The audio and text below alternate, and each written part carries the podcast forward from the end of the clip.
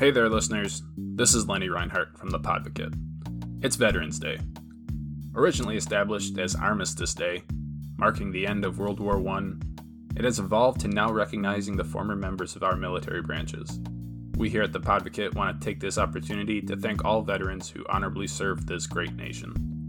While it's common to show support to veterans by uploading a festive banner over your Facebook profile picture or sharing photos of family members during their glory days, there's also a simple way to show veterans that you care. Pick up the phone, give them a call, go grab a beer, socially distanced, of course, and just be there, existing in the moment.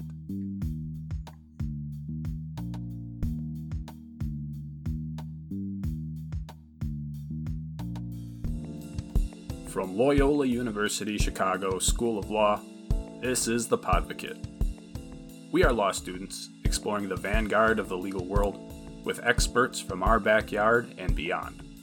Subscribe to the Podvocate wherever you get your podcasts.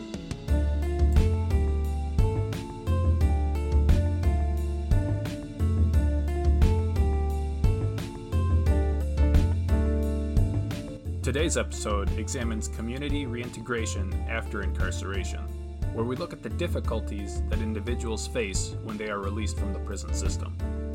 As we will discuss, this is yet another area where minorities and those in marginalized communities face disproportional adversity. We first talked to Ms. Tanya Woods, the executive director of the Westside Justice Center, a community centered organization that promotes a holistic approach to justice by facilitating legal literacy to reduce recidivism, by providing legal and quasi legal assistance to individuals, and by establishing and nurturing community trust through participatory deliberations and restorative justice practices to collaboratively mitigate the consequences of incarceration on criminalized communities. The Westside Justice Center is hosting its annual fundraiser on the evening of November 13, 2020. More information can be found at wjcparty.causevox.com.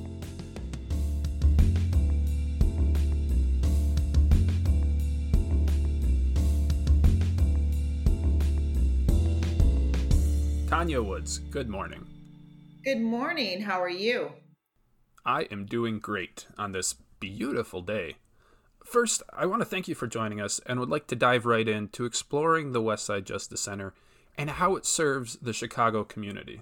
Yeah. So, um, again, thanks so much for having me today. It's a, a great opportunity here in Chicago on a, on a fall day to talk about some very important issues that otherwise your listening audience may not think about, but because of the times that we're living in right now, issues of social justice and justice reform and equity and fair treatment are seemingly living room news in everybody's household. So I have the distinct honor and pleasure of leading an organization called the West Side Justice Center. And we're located literally on the west side of Chicago. Um, and if you ever want to Google what's kind of unique about that, the west side of Chicago is predominantly Black, predominantly low income, um, underrepresented, marginalized in every way that you can think of by the systems that marginalize them. Um, and so we are physically located on the west side of Chicago as a community based uh, holistic legal aid clinic. And essentially, what that means is that we give away free legal services uh, for civil matters. Um, we also try to help the community manage and navigate systems that can otherwise seem overly bureaucratic, oppressive, and legalistic in nature. But we also try to, you know, link arms with other like-minded, like-missioned organizations in advocating for um, the broad concerns that so many uh, Black and Brown communities face every day. So I like to say that this moment in time for us attorneys um, is kind of like we've been training for the Olympics our whole career. Uh, and now, you know, we finally were picked to go and compete um, because this is the moment we really get to, you know, flex our skills in, in huge ways. Um, obviously, you know, it's at the expense of a lot of people's civil liberties and civil rights uh, being trounced upon. But you know, it's it's a it's a watershed moment for, for for so many of us to have this opportunity to serve. Absolutely. And this past summer was tremendously significant from a historical perspective. And it started conversations that examine racial injustice from within multiple facets of our society. And with that in mind, I would like to approach this topic of reintegration after incarceration from the perspective of race, racial inequality, and socioeconomic inequality as well. Organizations such as the Westside Justice Center have been pivotal in addressing inequality through a variety of programs. Your organization, for example, has Project Homecoming. Could you educate us on what this program provides?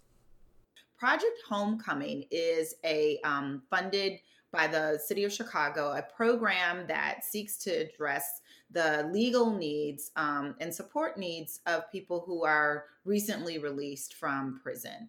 Um, and it may not be like recent as in last week, it might not even be, you know, in this year, but someone who's been formally incarcerated and finding themselves, you know, burdened by any number of you know civil matters that may not have been related to what they were originally incarcerated for so you know, I keep saying civil, criminal, civil, criminal. And the reason why I'm doing so is because you can be arrested and uh, charged and convicted for a criminal crime um, and serve time. But you, you know, you, there are some, um, you know, civil matters also that you know you might find yourself um, in front of a court of law as well. Those are disputes with you know other people or other entities. But we at the Westside Justice Center, um, your free attorney, if you have a criminal matter, is the public defender.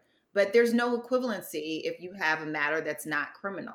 So imagine that you've been to prison, you've served your time, whatever time that may be, um, then you get out and you realize, oh, I'm still involved with a custody case. You know, the person I was married to wants to file for divorce, or um, my mom died while I was in prison, and now, you know, she didn't leave a will. So now I find myself with a probate matter that I didn't even know I had. Um, and oh, by the way, my car was parked on the street while, you know, when I got picked up, it's under a mountain of, of tickets and now it's been impounded and I got to figure out how to get it out. Right. So that's just, you know, not make believe, but a lot of those things happen, um, as well as other things that while you are serving your time, it's almost as if you get out, you've paid your debt to society, and you're still paying. And then the big thing that um, we try to, you know, help folks with is criminal records relief. So you might hear people using the words expungement or sealing, which sounds very mysterious. Um, and essentially, it just amounts to if you have a criminal record of any kind, that criminal record can follow you for the rest of your life and make it difficult for you to exercise the same privileges, rights, and choices as every other citizen just because you've had this record. And there's a, an entire movement and other organizations that work towards abolishing our system of your record following you. It's it's like, well, if you've already served your time, why are you still paying? Like, why are you still being punished? So, what happens to a lot of our clients and what we try to help them with with Project Homecoming is the first things that they need to do is one, find housing, and two, find a job. And so, that process, what exactly does that look like? So imagine um, when you you know you get out of college or whatever. Um, for those those of us who did have that privilege, you just basically either go back home or you start your new job. But imagine that you have now this record on you that says you, you know, committed a crime and now you have to register as part of a registry that says that I committed this crime and therefore I cannot live in a certain place nor can I work doing a certain kind of job. So you can't go home to your mom or to your community maybe because let's say your mom has government subsidized housing and her lease says that she cannot have any felons on her property living with her and that might be you. So now you can't even go back home. And then you're in this registry for um, you know, XYZ crime, and the registry says that you can't live within so many miles of a school or so many miles of a hospital or or what have you, right? So now you can't live there either. But the job that somebody promised you is right there in a neighborhood that you can't live. So now you have transportation issues and just all sorts of access to um, being able to live a quality life after you've been through um, this horrifying for many people experience of being incarcerated which you know there's yet another movement of abolitionists and others who say that's not really the right way that we stop crime we learn in law school that incarceration is supposed to do three things rehabilitate It's supposed to deter future crimes, right? And um, it's supposed to, you know, um, punish. And but we know that it does a really good job of punishing not only the person who's incarcerated, but oftentimes the communities that they come from, their loved ones miss out. You know, they too are punished by the crimes that were committed, and certainly the victims themselves. But the rehabilitation and the deterrence, the you know system just does a very very woeful job of doing either two of those things. So we try to, with Project Homecoming, do our very best in kind of righting that ship for the person who is coming out of um, a carceral institution and assisting them along the way to restoring um, a sense of, uh, of well-being and a sense of community. One topic that you just touched on was the aspect of expungement. Michigan just recently enacted the Clean Slate Bill, which expanded expungement to a wider array of misdemeanors and some felonies. Are you aware of local organizations pursuing these same sorts of goals to help those here in Chicago who might be facing challenges due to their criminal records? Yeah, in Illinois, there are quite a few organizations who are, you know, working towards um, being able to anywhere from, you know, having no record follow you, like you walk out the end, there's no record of it anywhere that anybody can look up and hold against you, um, to some type of reform. It's similar to when we hear um, conversation around defund the police, and it's either reduced to a hashtag or a movement or a philosophy. And those of us who know a little bit better, we have to educate one another and say, no, there's actually some real, you know, um, programs, there's some real platforms, there's some real asks of some of what has been characterized as movements and not short of saying yes you know um, there are those who are seeking a, a, society a just and fair society in which there's no need for policing um, in the way that we know it today. That does not mean the absence of order. That does not mean the absence of consequences. What it does mean is that we are not um, supporting a system that you know is tantamount to slavery in many instances right so, similarly, um, when you talk about there being new statutes or laws that are expanding um, what we are looking at as far as which crimes you know get relief from there are similar efforts here by our legislators in illinois and i will say that under the leadership and guidance of governor pritzker um, the illinois legislative black caucus and others there are some very brave and bold moves being made um, in, in Illinois, which I think we will start to see some significant change and not just incremental change. However, I think the bigger conversation has to be about systems, right?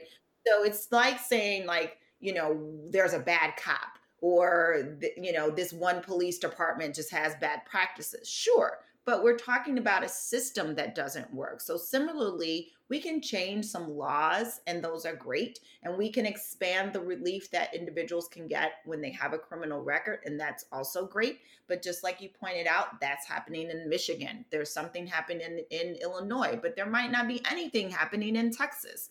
And so, you have this very disparate, unequal um, meting out of justice state by state which you know that's not how people live right? So um, at some point we have to recognize that the problems that we are facing are systemic and they have happened over time over decades and centuries. And there has to be that reckoning that will allow us to then be able to seek greater healing, but also seek solutions that are more lasting and sustainable and actually have the kind of impact that we're we're so in desperate need of versus just these patchwork band-aids that we find um, all over the country. Speaking of these systemic issues, again, this summer catapulted a nationwide discussion on the disparities between the white and black populations in terms of arrests, in terms of sentencing, etc. I was researching this topic and came across some statistics from the Bureau of Justice Statistics. And even when you look at recidivism, which I'm not a big fan of the term, Neither that's their term, and over the nine year study, there was still a difference in recidivism rates between the white and black populations of about 7%. So, what systemic issues exist that could account for this disparity? So um, here's what we don't do a great job of, right? So somebody will, there's a point at which a, a person is detained, right? And we encourage everybody, regardless of you know where their background is, if you are detained by law enforcement, one of the first things that you should say after you know, thank you, officer, is, um, "Am I free to go?"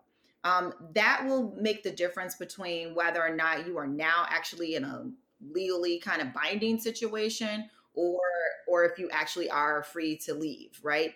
If the answer is not clear yes then one must assume that you are now being detained right and so we don't use we don't use words like arrest and all that because that can get very muddy and we'll save that for the courtroom but your listeners just need to know that's the question you ask so from the moment that a person is detained to either arrested, to charges being levied, to somebody being convicted, to somebody being um, sentenced, incarcerated, then let out, and then what happens next. There are so many data points in that life cycle of that individual. And so many different organizations are collecting data at those different data points.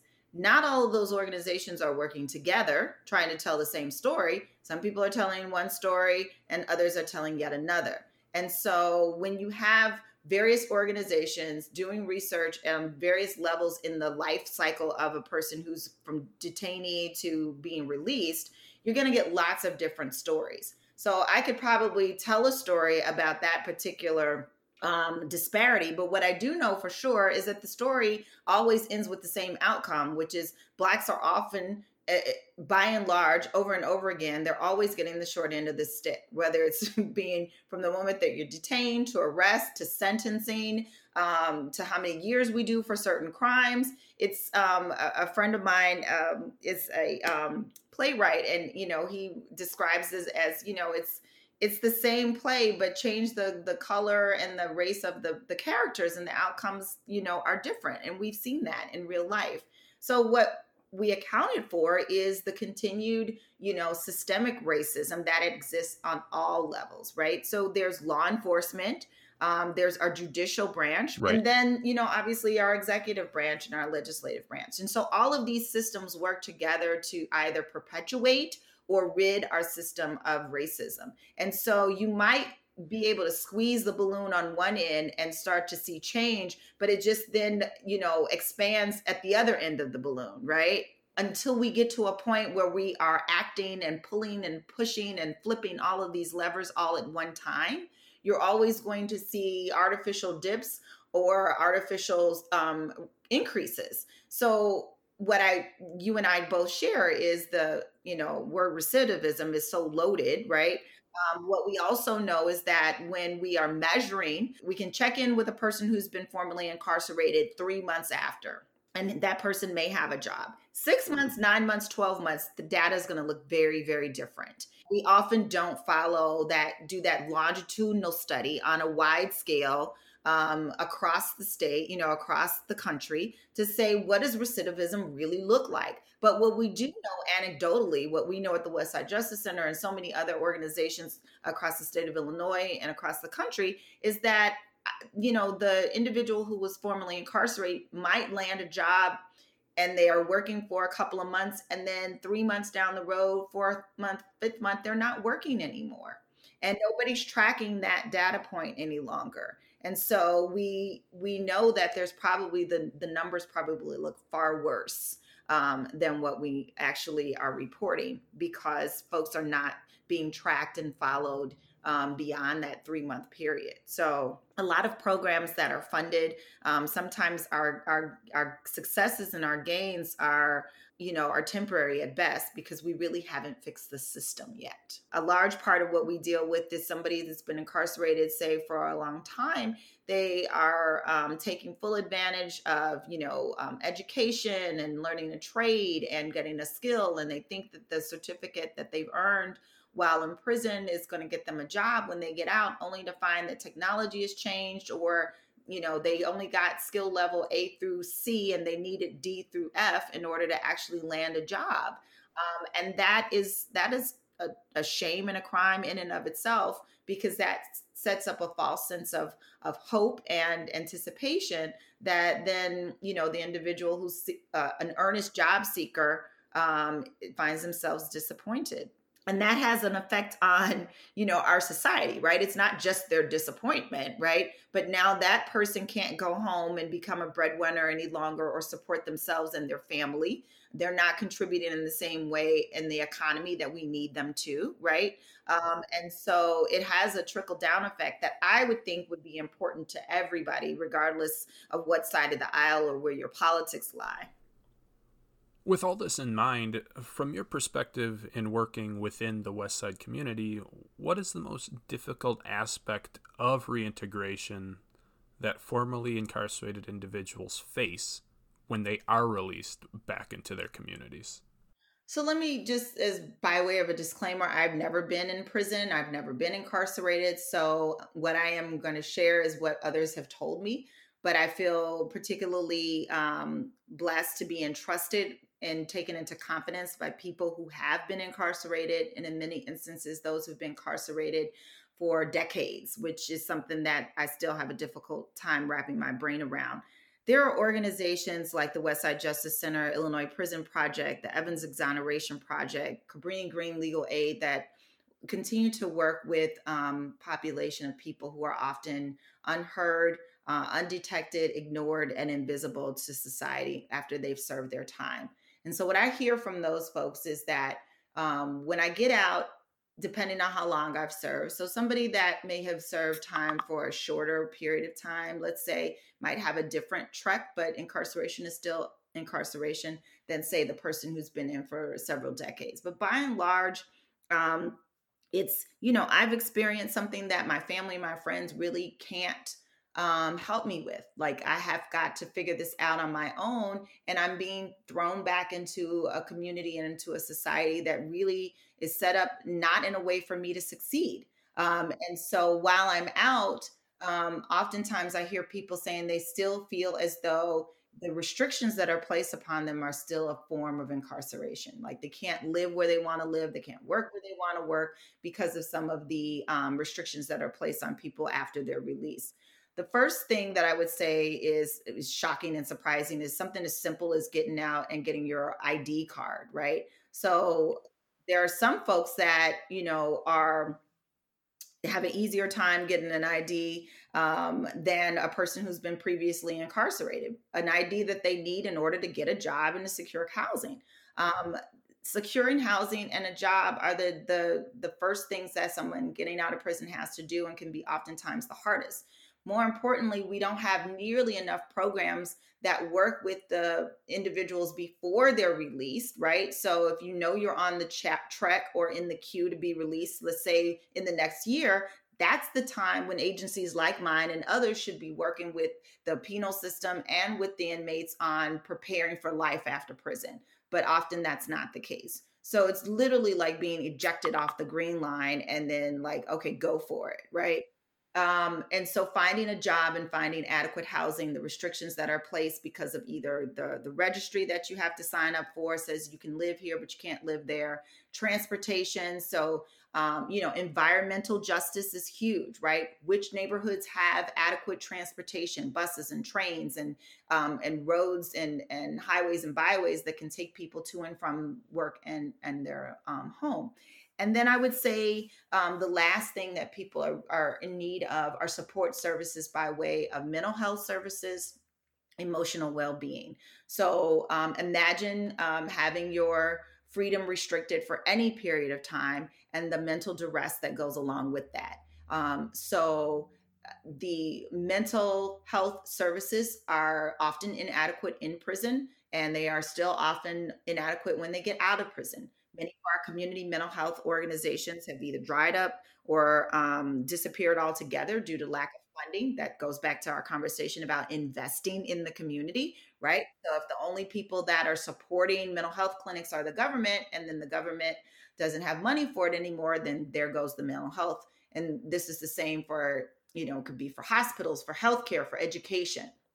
And so, without that support, oftentimes the mental health issues that a, a, formerly incarcerated person had while they were in prison they take bring with them when they come out and they still don't have any support. And so it's not unlike what we see with ptsd with veterans um, that people who have experienced trauma and violence and incarceration go through similar types of ptsd this is not tanya woods talking about this. This has been studied to some extent and and peer reviewed and talked about um, in our research. So we know that this happens. And so those are the things that I think are, um, you know, most important, most imp- impactful for the success of that individual who has an opportunity to, um, you know, do their time, but they're still plagued with other um, issues when they get out. So um, it's it's finding housing and work. Um, it's dealing with mental and emotional and then just reuniting with their community, whether that be their nuclear family or their tribe or their larger community. Well, I certainly appreciate all the work that you all do in helping these individuals get back into their communities and then continue on on their lives. And before we close out, how can people listening support organizations like the Westside Justice Center? Absolutely. And I'm glad you asked that because there are so many ways. Number one, of course, financially. We ask that people make a financial investment in our community based organizations, but especially ones who have the opportunity to give services for free to those who need them the most. So you can find us at westsidejustice.org. That's westsidejustice, all one word, .org. And we happen to actually be in the middle of a, a campaign right now that culminates with a big virtual party on November the 13th. But you can find us at wjcparty.causevox.com. That's W-J-C-P-A-R-T-Y dot C-A-U-S-E-V as in victory O-X dot com and join us for a really great time as well as being able to donate. And then we also always are interested in um, in partnering with uh, attorneys who would like to volunteer their time with helping us in providing services to our community members, um, as well as volunteers that may not necessarily have a legal background but still want to volunteer. We have any number of um, support services and projects that we'd be delighted to, um, you know, take advantage of your time, your talent, and your treasure. So again, that's westsidejustice.org. Tanya Woods Thank you so much for your time. And thank you, Lenny.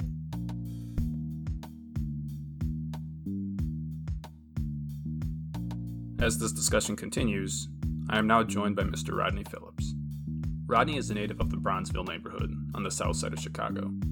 He personally has experienced the reintegration process on four separate occasions after being incarcerated multiple times during his youth. Today, Rodney is involved in violence prevention the Chicago Peace Academy as part of Metropolitan Family Services. He is currently a field manager after being an outreach worker for 12 years. So, Rodney, to get things started off, what exactly is violence prevention? Stopping things from happening on the front end. And uh, so, a lot of the work we do as violence prevention, uh, we do boots on the ground where we interrupt conflicts uh, things is to show brothers how to agree to disagree without becoming violent and being a credible messenger and coming from some of the neighborhoods that's produced this violence. A lot of us do this work, grew, grew up in these neighborhoods, and we used to be these young men ourselves, so we know firsthand about the triggers that cause these things. But we also are credible messengers where we can get in and talk to these guys because once upon a time, a lot of these guys looked up to guys like us. And we here now to try to get them to settle their difference different, but the ultimate goal is to change the mindset. When you change the mindset, you change the behavior. When you change the behavior, you can get you can get the results of peace. When you have a peaceful neighborhood, it allows the neighborhood and the person to grow to its fullest potential. Speaking of neighborhoods, can you share with us your background growing up in Bronzeville?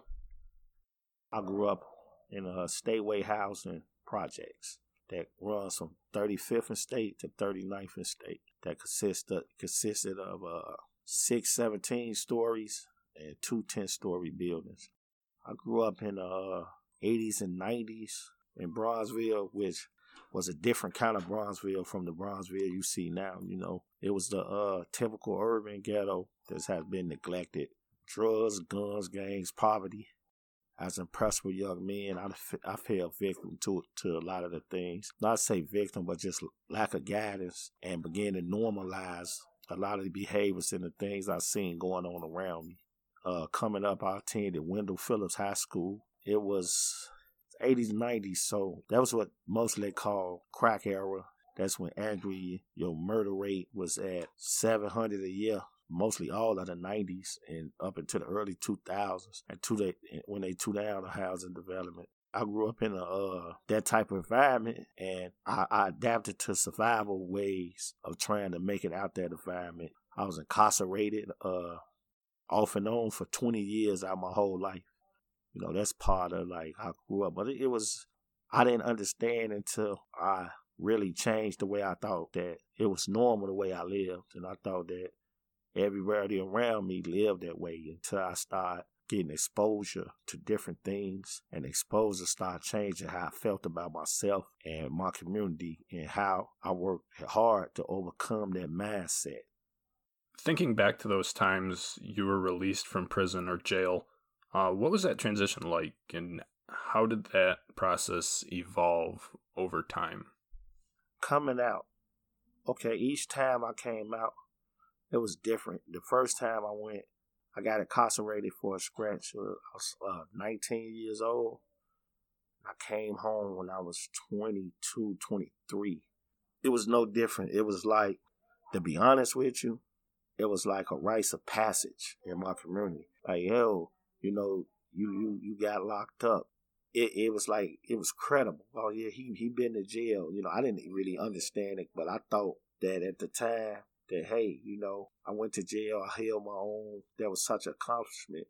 I didn't realize at that age while I was being incarcerated, I should have been on somebody's college campus or some somewhere somewhere doing some productive. But like I say, the lifestyle that I was in, it was normalized when when I did come home, I didn't necessarily look for a job or think about really doing something different. You know, I I thought about it, but that was a far that was far away in, in, in my mind. I, I actually didn't think it was was accomplishable back then.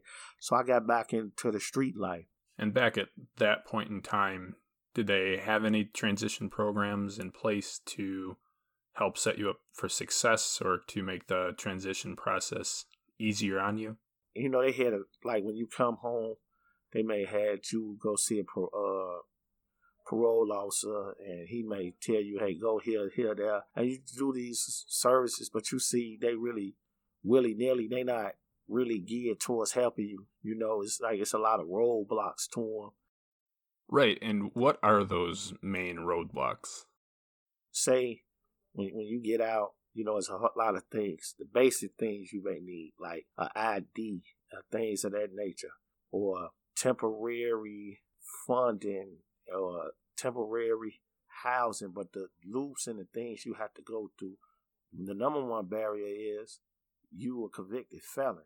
So all those programs, the majority of where they outsource and send you to, wasn't again wasn't prayerful for people that been locked up. So say at the time you had to take a drug test. And that young age, you probably still smoking marijuana.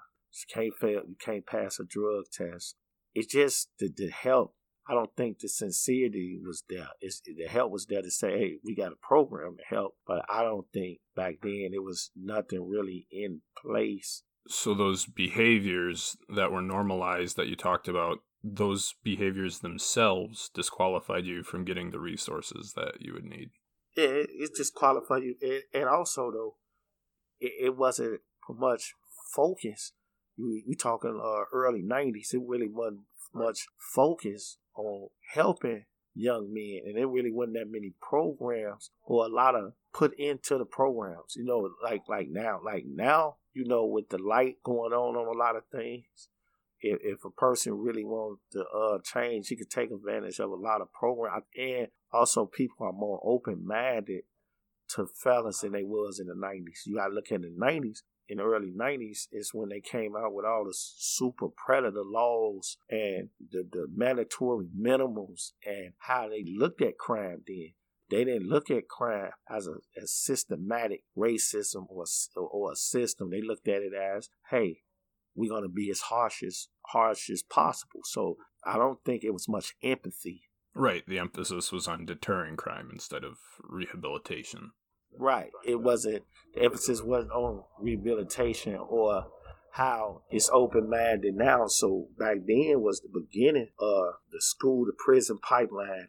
Now they see that way don't work, so it's a lot of more open minded towards it because it constantly you, you cannot arrest your way out of the problem. So I think the majority of the public feel that way now, but they didn't feel that way then.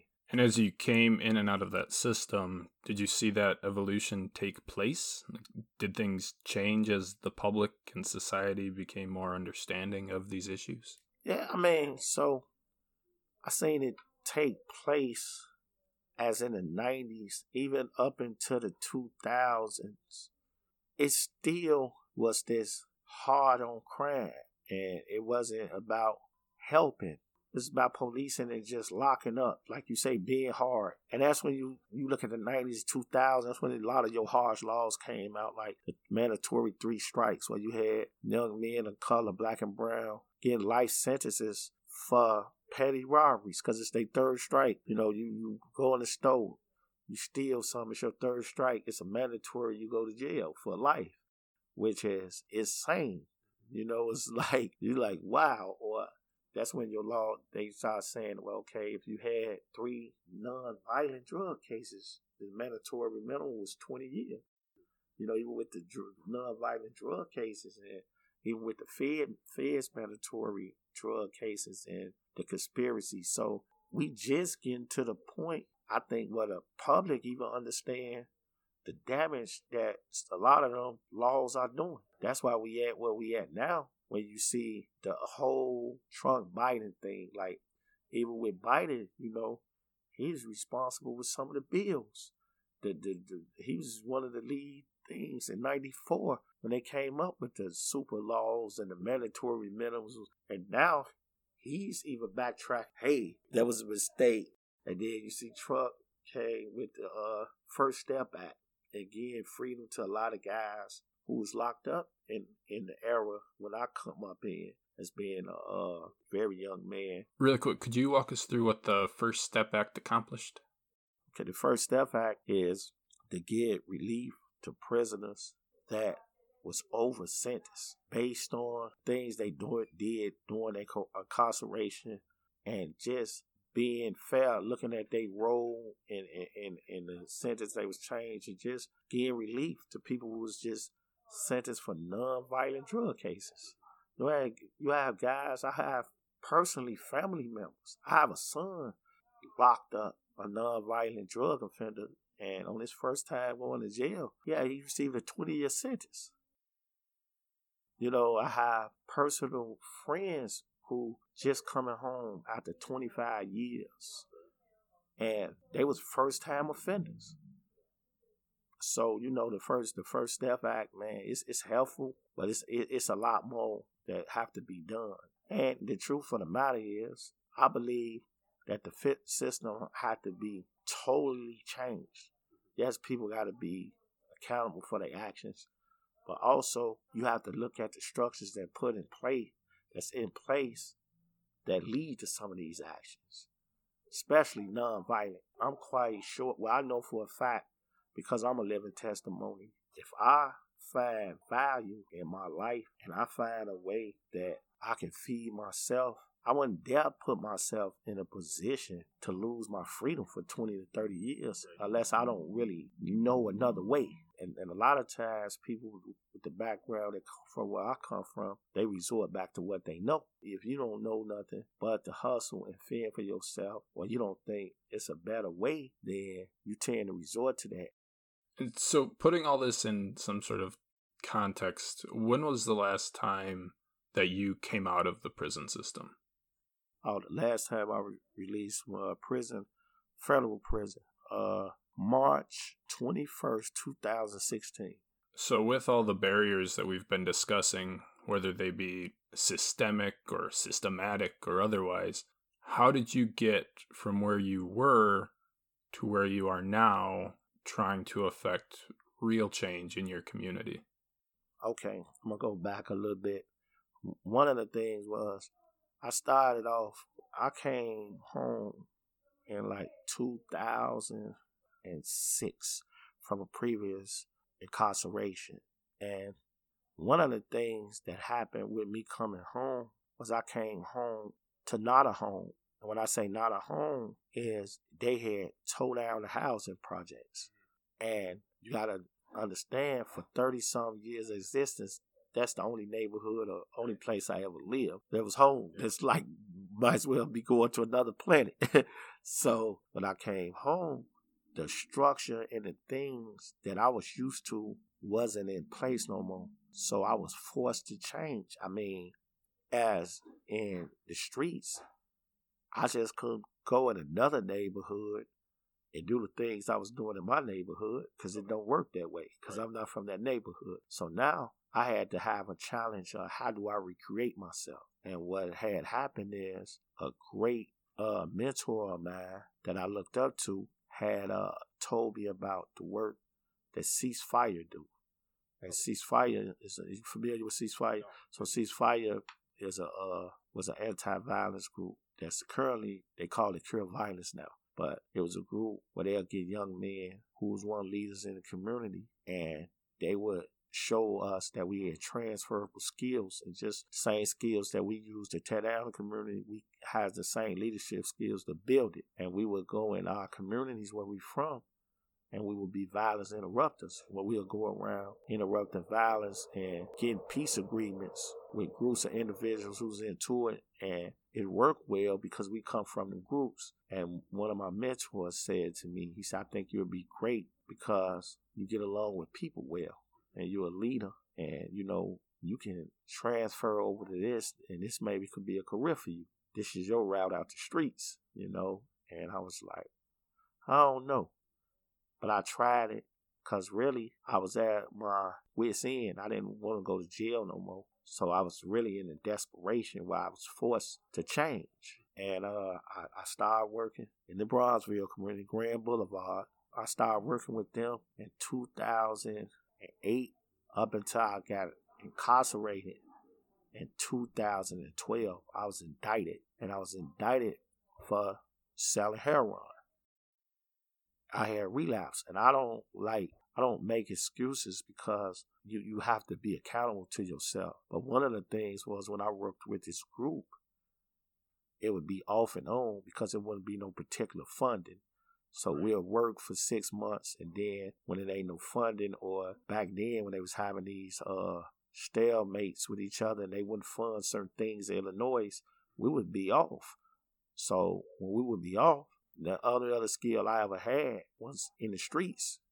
So I would resort back to what I knew, and in the process of resorting back to what I knew, I was indicted, feds 2012. I went to the Fed in 2013 and I didn't come home to 16. So during that time in prison, they had this program, and it's called RDAP when I was in prison. So RDAP is a cognitive behavior thinking program, but they cut 18 months off your sentence if you complete it.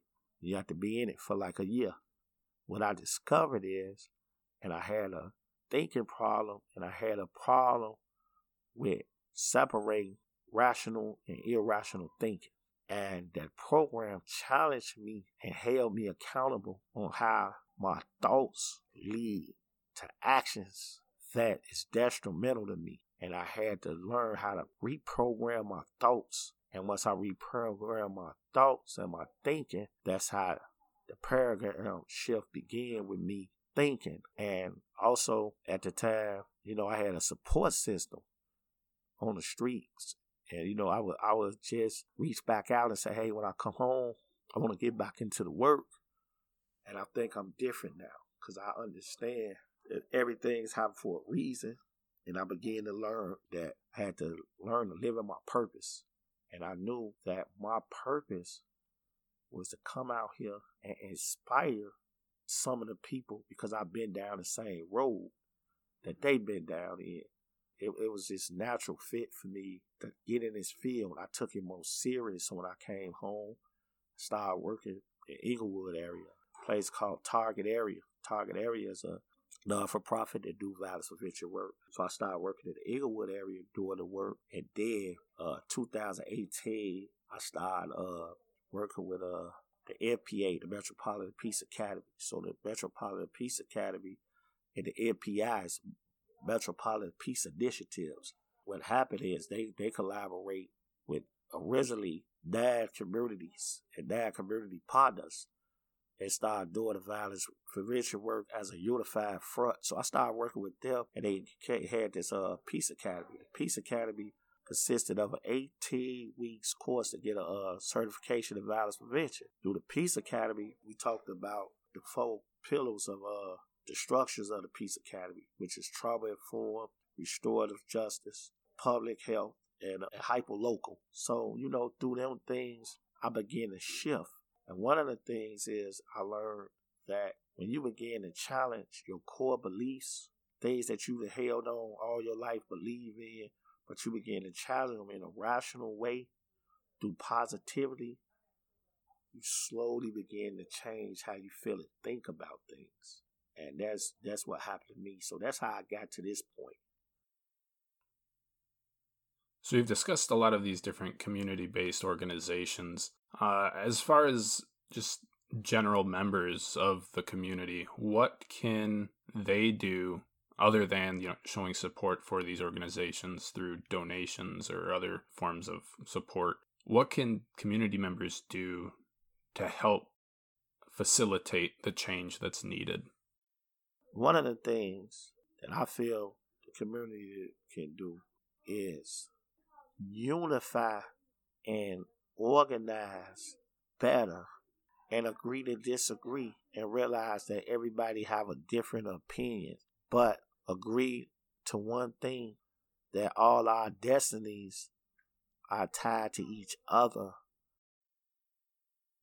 yeah, that's an interesting way to frame it. I guess my follow up question then would be what would you say to future lawyers, future prosecutors, future judges that might be looking at this from almost an outsider's perspective, uh, but still someone that's going to be intimately involved in that judicial process?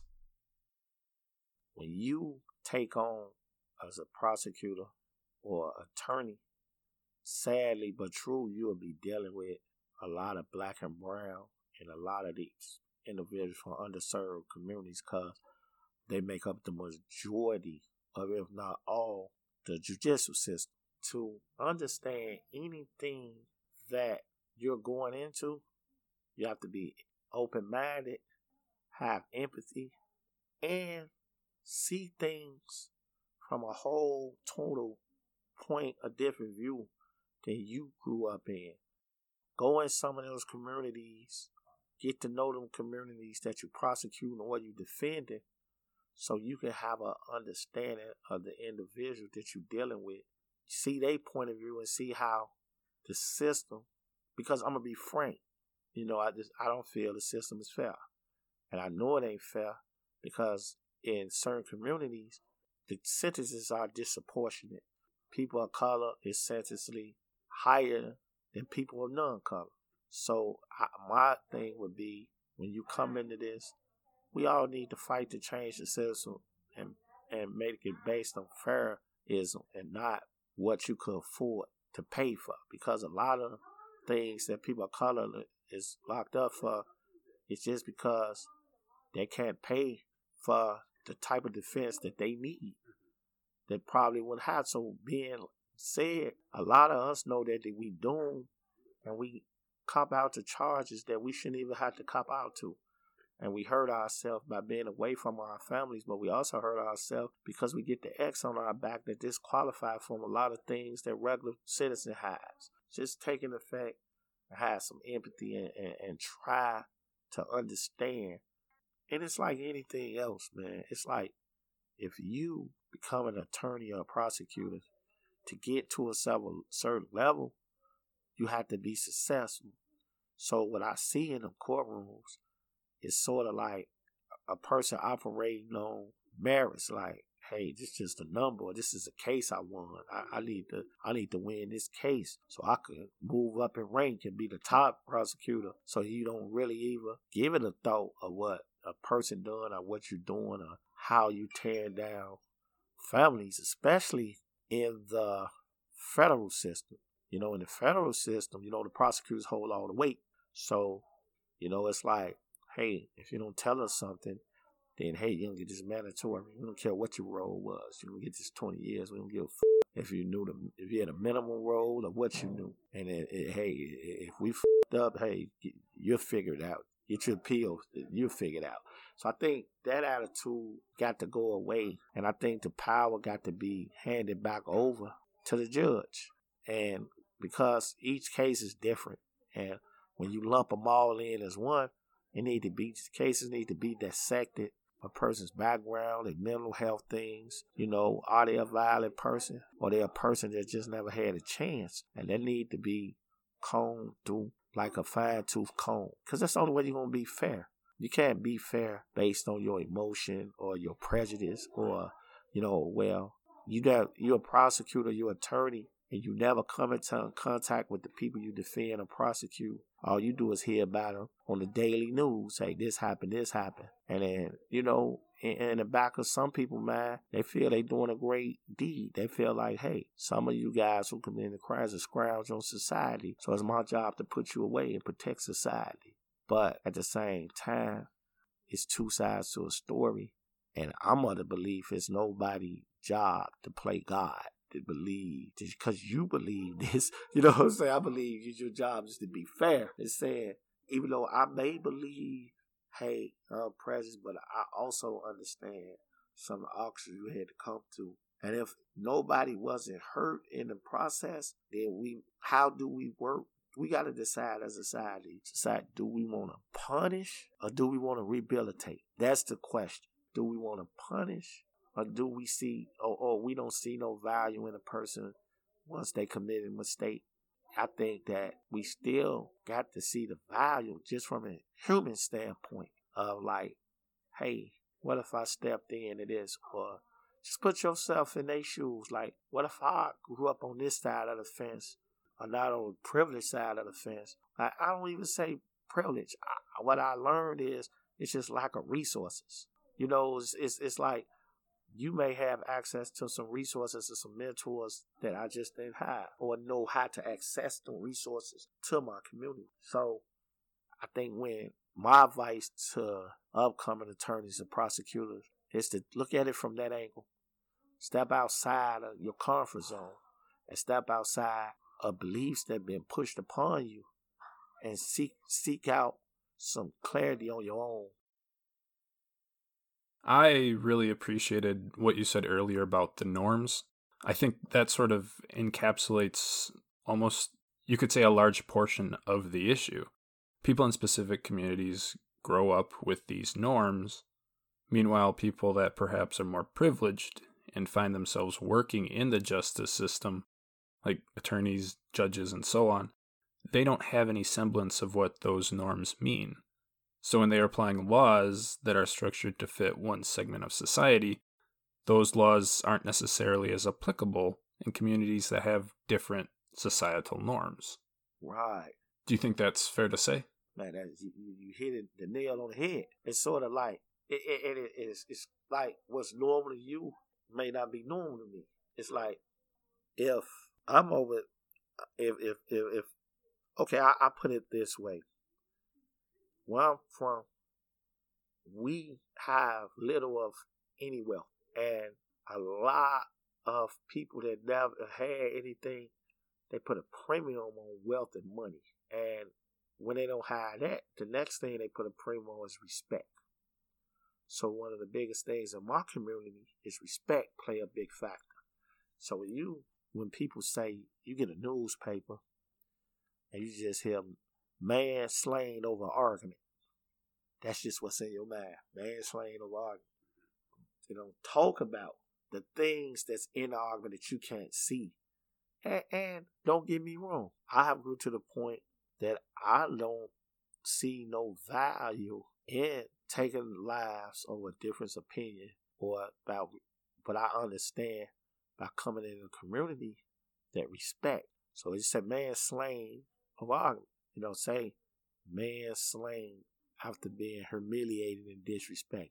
Humiliation comes in the form of calling man a assault a man's family, or things of that nature. So okay, you're a prosecutor. You just say, yo man, what type of is him? Just, just shoot a fucker over a fucking argument. You see what I'm saying? That's what we say. Now we get into the norms, and then the thing is, it's like it's deeper than an argument. It don't make it right because the law is the law. I mean, yeah, I really think that attorneys should keep that in the back of their mind whenever they're giving some sort of opinion that could affect somebody's liberty. It goes back to that, you know, just implicit bias that people need to understand that they have. But uh, bouncing back to the topic of integration, I understand that the Peace Academy has multiple objectives as far as the community that they serve, um, providing several different services. But as far as you know, reintegration of incarcerated people, how does the Peace Academy fit into the current model that you know the local community has? So the organizations send their outreach workers to the Peace Academy. It's an initiative called CP for Peace. And in this initiative, organizations send their outreach workers to be trained on various things.